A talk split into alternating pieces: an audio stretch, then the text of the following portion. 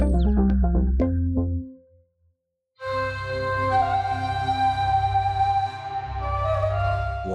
القرآن على العربية بودكاست.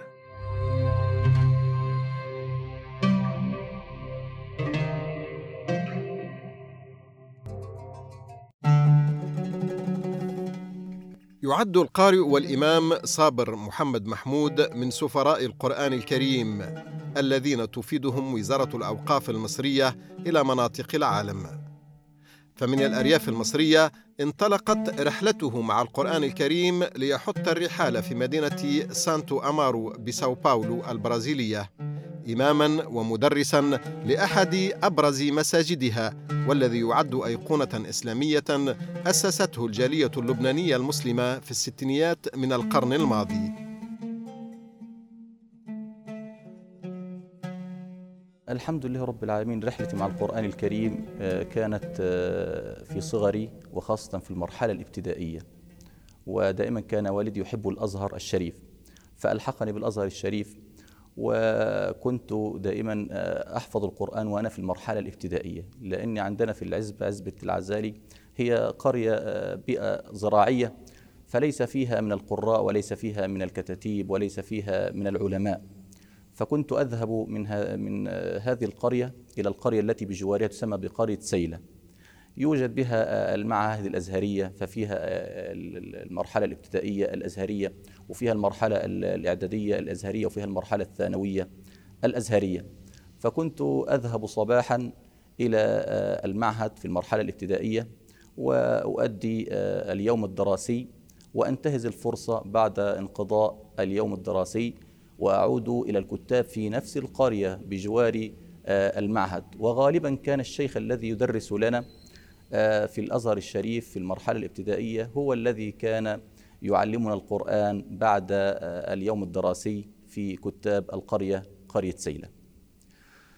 طبعا أنا بدأت الحفظ مع فضيلة الشيخ صوفي حميدة رحمه الله وكان شيخا مميزا في القرآن الكريم.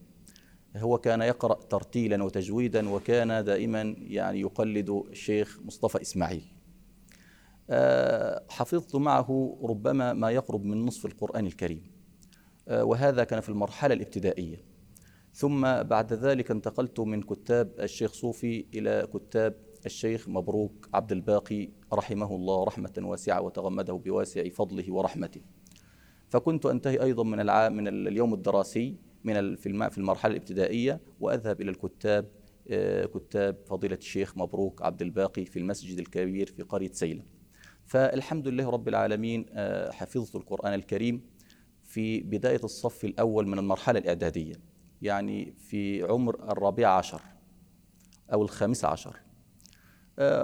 وانتهيت الحمد لله رب العالمين من حفظ القرآن الكريم في هذه المرحلة تلاوة واحكاما ودائما في هذه المرحلة أو حفظ القرآن الكريم كان له أثر كبير على نفسي وعلى حياتي العلمية والدعوية. فحينما انتهيت من حفظ القرآن الكريم كان له أثر كبير على نفسي. فكنت دائما أحب أن أحفظ القرآن خاصة في فترة الصباح. هي فترة مباركة كما قال صلى الله عليه وسلم اللهم بارك لأمتي في بكورها فمن أراد البركة فعليه أن بالبكور. أن ينام مبكرا ويستيقظ مبكرا. فدائما كنت أجلس أراجع القرآن في عزبتي أو قريتي العزالي. كان دائما والدي يصلي الفجر وكان الجو شديد البرودة في الشتاء. فيذهب أين ولدي صابر صلينا الفجر أين هو؟ فيعود يجدني دائما أجلس في المسجد وأتحمل البرودة الشديدة جدا وأنا أحفظ القرآن الكريم. وكنت دائما أدندن مع نفسي أقرأ أحيانا بصوت الشيخ عبد الباسط ترتيلا وتجويدا وللمعاصرين والقدامى فكنت أستمتع بهذه الفترة حتى ترتفع الشمس فأصلي الضحى ثم أذهب بعد ذلك إلى العمل في البيئة الزراعية عندنا. وكان له أيضا يعني هذه فترة الفترة التي كنت التي كنت أحب أن أحفظ فيها القرآن. وإذا وجدت فرصة سانحة وأنا في البيئة الزراعية أجلس بين الأشجار وفي الحقول أقرأ القرآن الكريم بعيدا عن الضوضاء وهذا ما ينبغي أن يكون عليه حافظ القرآن الكريم. أن يبحث عن مكان ليس فيه ضوضاء فيه سكينة فيه آه، صفاء فيه آه، خلوة مع الله سبحانه وتعالى. هذا ما كان يتعبد به رسول الله صلى الله عليه وسلم في بداية دعوته. ما كانت هناك صلاة وما كانت هنا وما كان هناك صيام. إنما كان يتحنث الليالي آه، يعني كثيرة العدد في غار حراء. ما هي عبادته؟ عبادة تفكر فدائما الإنسان يعني حينما يريد أن يحفظ القرآن أن ينتقي مكانا فيه السكون بعيدا عن الضوضاء. فالحمد لله رب العالمين يعني في في الخامسة عشر من عمري أتقنت حفظ كتاب الله سبحانه وتعالى وغير كثيرا في حياتي لأني القرآن حينما تحفظه يقوي الذاكرة وينمي عندك الفصاحة. ويعطيك يعني قوة. ففعلا حينما حفظت القرآن الكريم كنت أحفظ أي شيء لدرجة أنني كنت في القسم الأدبي حينما أقرأ كتابا أحفظه. حتى وأنا صغير ربما أقرأ أشياء لا أدرك معناها لكن كنت كنت أحفظها. وأقول دائما اقرأ وربك الأكرم أنت في في مرحلة حياتك اقرأ. والله عز وجل سيكرمك بالفهم بعد ذلك ففهمناها سليمان فكنت دائما سبحان الله أحفظ كثيرا لدرجة أن أنا يعني حينما التحقت بالمرحلة الإعدادية وبعد الإعدادية كانت هناك إما أن تلتحق بالمرحلة العلمية أو بالقسم الأدبي فطبعا أنا الحمد لله رب العالمين التقيت بالقسم الأدبي لأني كنت أحب الحفظ وأميل إلى المواد الشرعية بفضل القرآن الكريم. آه، طبعا آه، هذه آه، حفظ القرآن الكريم جعلني دائما أؤم, أؤم الناس في الصلاة وأنا صغير. فكنت في المرحلة الإعدادية أصلي بالناس الصلوات وأصلي بهم التراويح في شهر رمضان وأنا في المرحلة الإعدادية. وأذكر أن أول خطبة خطبتها وأنا وأنا في المرحلة الإعدادية. حينما تأخر تقريبا خطيب المسجد أو القرية في يوم عيد الأضحى. وكانت رهبة كبيرة عدد كثير من الناس.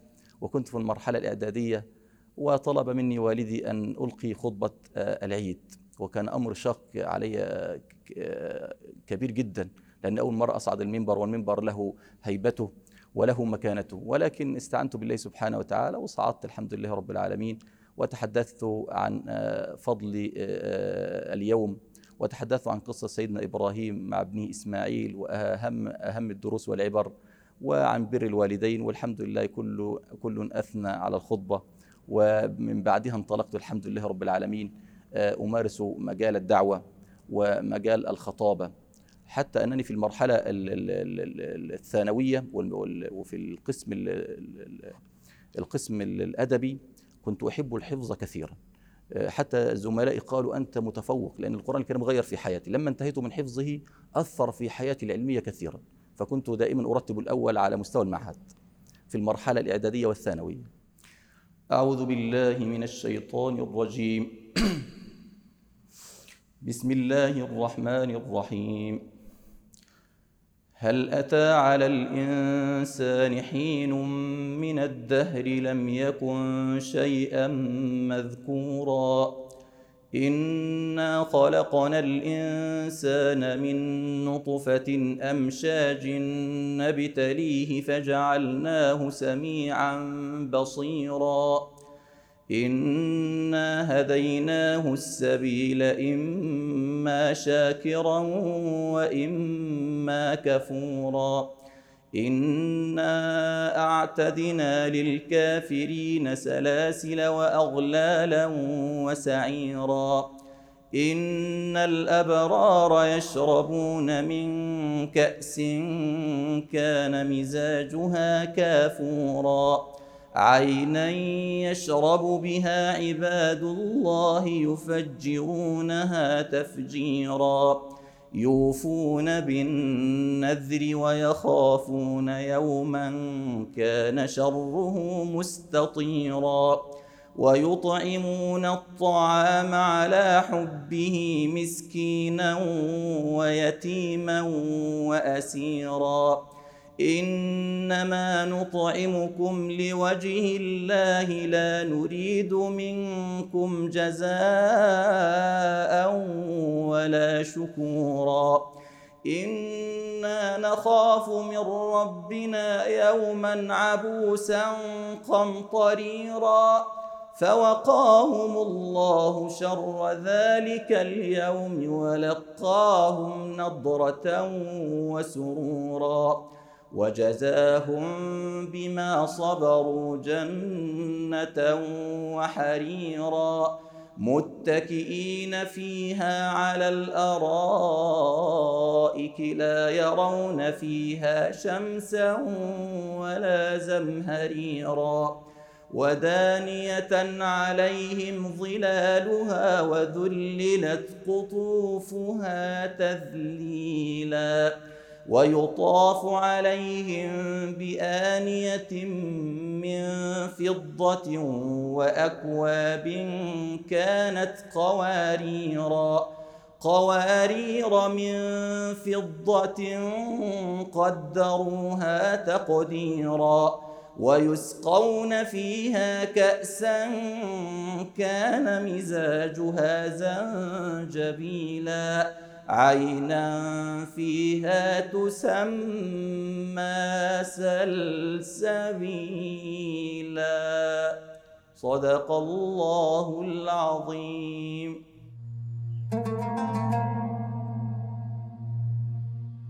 تدرج القارئ صابر محمود في حفظه للقرآن الكريم من الكتاتيب القرآنية في قريته وصولا إلى الأزهر الشريف متفوقا على أقرانه متصدرا الإمامة والوعظ في عدد من المساجد المصرية قبل نيله شرف الاختيار من قبل وزارة الأوقاف المصرية مبتعثا للجاليات المسلمة في البرازيل التي حل بها مستكشفا طبيعة مجتمعها منفتحا على احتياجات أبناء الجالية ورغبتهم في تلقي العلوم الشرعية وحفظ القرآن الكريم. الحمد لله رب العالمين. يعني آه، حياتي تغيرت لما حفظت القرآن الكريم فكنت دائما أرتب الأول في آه، دفعتي في المرحلة الإعدادية في المرحلة الثانوية. لما حصلت الحمد لله على تقدير كبير جدا في المرحلة آه، الثانوية طلب مني والدي أن ألتحق بكلية القمة في القسم الأدبي لأني مجموعي كان يسمح لأي كلية في القسم الأدبي. فالتحقت طبعا أنا كنت لا أحب اللغات والترجمة وكنت أعلى أعلى أعلى كلية. في القسم الأدبي أو قمة أو نسميها كلية القمة في القسم الأدبي. فطلب مني والدي بحكم أنني متفوق في الدراسة أن ألتحق باللغات والترجمة أو الترجمة الفورية. لكنني كنت لا أحب ذلك لكن إرضاء له ولإخوة ولإخوتي آه، وضحت رغبتي في هذا وأنا لا أحب ذلك. وضحت اللغات والترجمة في أول رغباتي وأنا كنت أميل إلى كلية شرعية لأنني كنت أهل نفسي لذلك وأحب الدعوة. آه، لكن آه، تأتي الرياح بما لا تشتهي السفن. فوجدت إن كلية اللغات والترجمة قبل يعني آه، تقبلتني في الكلية. وكمان يعني وأيضا التحقت بأعلى قسم في اللغات والترجمة هو القسم الألماني. كان هو أعلى قسم عندنا في اللغات والترجمة. وأيضا سكنت المدينة الجامعية. ما كان في أعلى من ذلك في القسم الأدبي. لكن كنت ألح دائما على رئيس القسم الدكتور منصور رحمه الله. كان طيبا وكان ابا واخا. آه، وأخا رحمه الله. فكنت أقول لو أحب أن أن أترك كلية اللغة والترجمه وأن أذهب إلى كلية شرعية من آه، الكليات آه، الشرعية التي أحبها.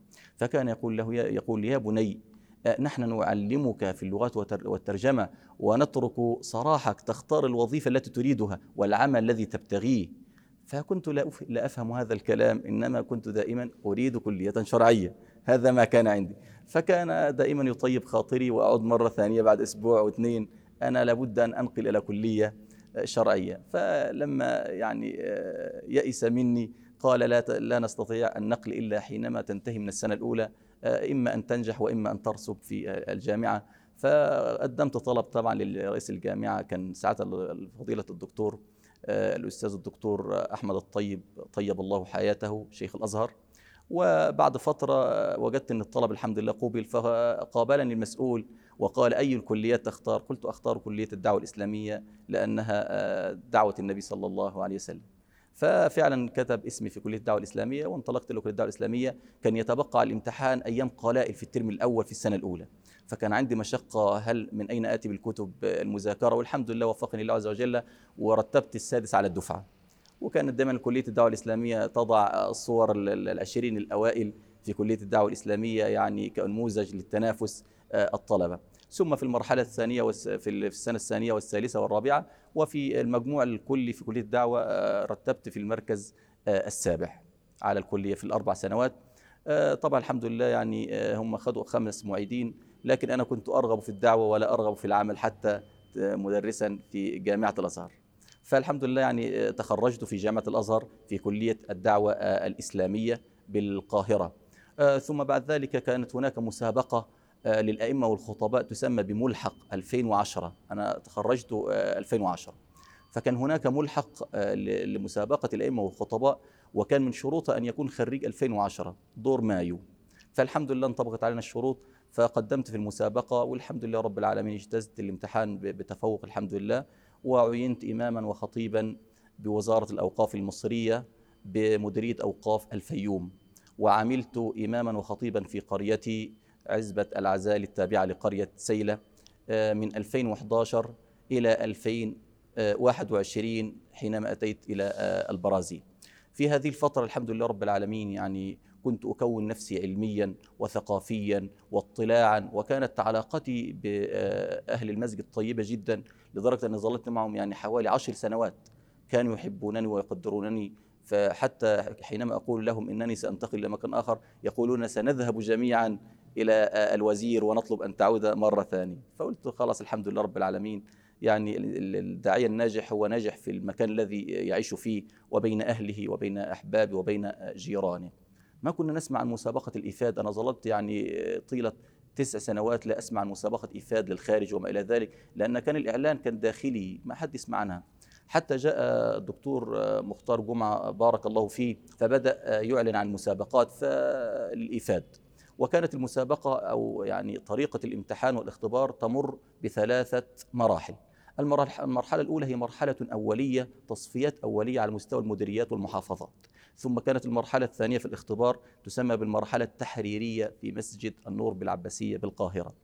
فإذا اجتزت المرحلة الثانية التحريرية انطلقت إلى المرحلة النهائية الشفوية. جمع طيب من أساتذة من أساتذة الجامعات من جامعة الأزهر يسألوننا في القرآن وفي الأحكام وفي الفقه وفي السيرة وفي الثقافة العامة. فالحمد لله رب العالمين وفقني الله سبحانه وتعالى. وبعد ذلك أتيت إلى البرازيل في التاسع عشر من شهر سبتمبر 2021 أول ما أتيت إلى هنا أتيت إلى جالية إسلامية. فما كان في اختلاف كثير لأني هذا المسجد مسجد الرحمة الذي نحن نسجل منه الآن هو مسجد يعني يجمع معظم الجالية الإسلامية والعربية من اللبنانيين ومن كذلك السوريين ومن فلسطين ومن كافة البلاد العربية والإسلامية. فما وجدتش اختلاف كثير جدا يعني الحمد لله يعني أحضر الخطبة. أقرأها باللغة العربية. يعني لما أتيت إلى هنا ممكن يكون الخلاف بس في طريقة تحضير الخطب والدروس. فوجدت أني لابد من تحضير الخطبة جيدا ومن يوم الثلاثاء أقصى مدة يوم الأربعاء ثم أرسلها للمترجم الأستاذ سمير الحايك حفظه الله ورعاه ربنا يحفظه. يقوم بترجمة الخطبة في هذه الفترة. ويرسلها يوم الجمعة فأقوم بإلقاء الخطبة باللغة العربية ثم أنزل من على المنبر ويقوم المترجم بإلقائها باللغة البرازيلية اللغة البرتغالية. فوجدت هنا لابد من اللغة لأن ربما الذين يجلسون أمامك بنسبة 80% لا يفهمون اللغة العربية. و20% هم الذين يفهمونها وربما كمان لا يحسنون فهمها. أعوذ بالله من الشيطان الرجيم. إن الذين قالوا ربنا الله ثم استقاموا تتنزل تتنزل عليهم الملائكة ألا تخافوا ولا تحزنوا وأبشروا بالجنة التي كنتم توعدون نحن أولياؤكم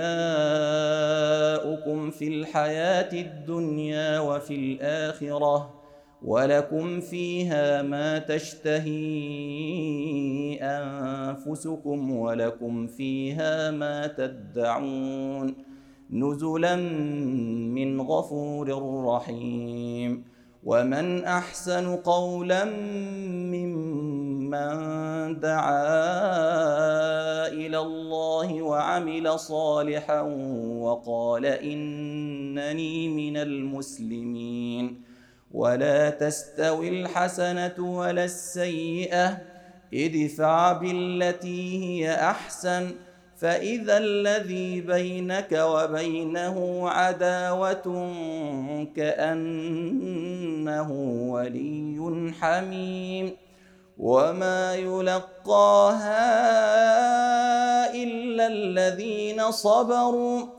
وما يلقاها الا ذو حظ عظيم واما ينزغنك من الشيطان نزغ فاستعذ بالله انه هو السميع العليم صدق الله العظيم.